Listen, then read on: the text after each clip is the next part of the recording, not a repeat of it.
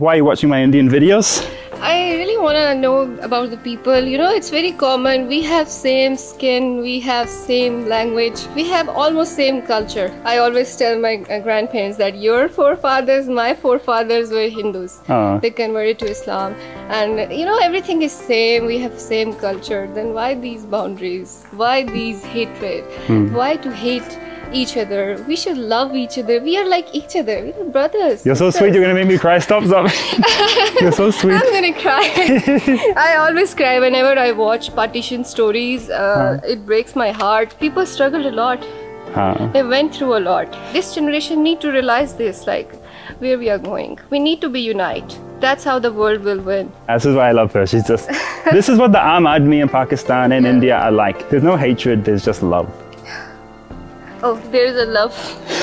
there is a butterfly on you. Oh wow. it's good luck, no?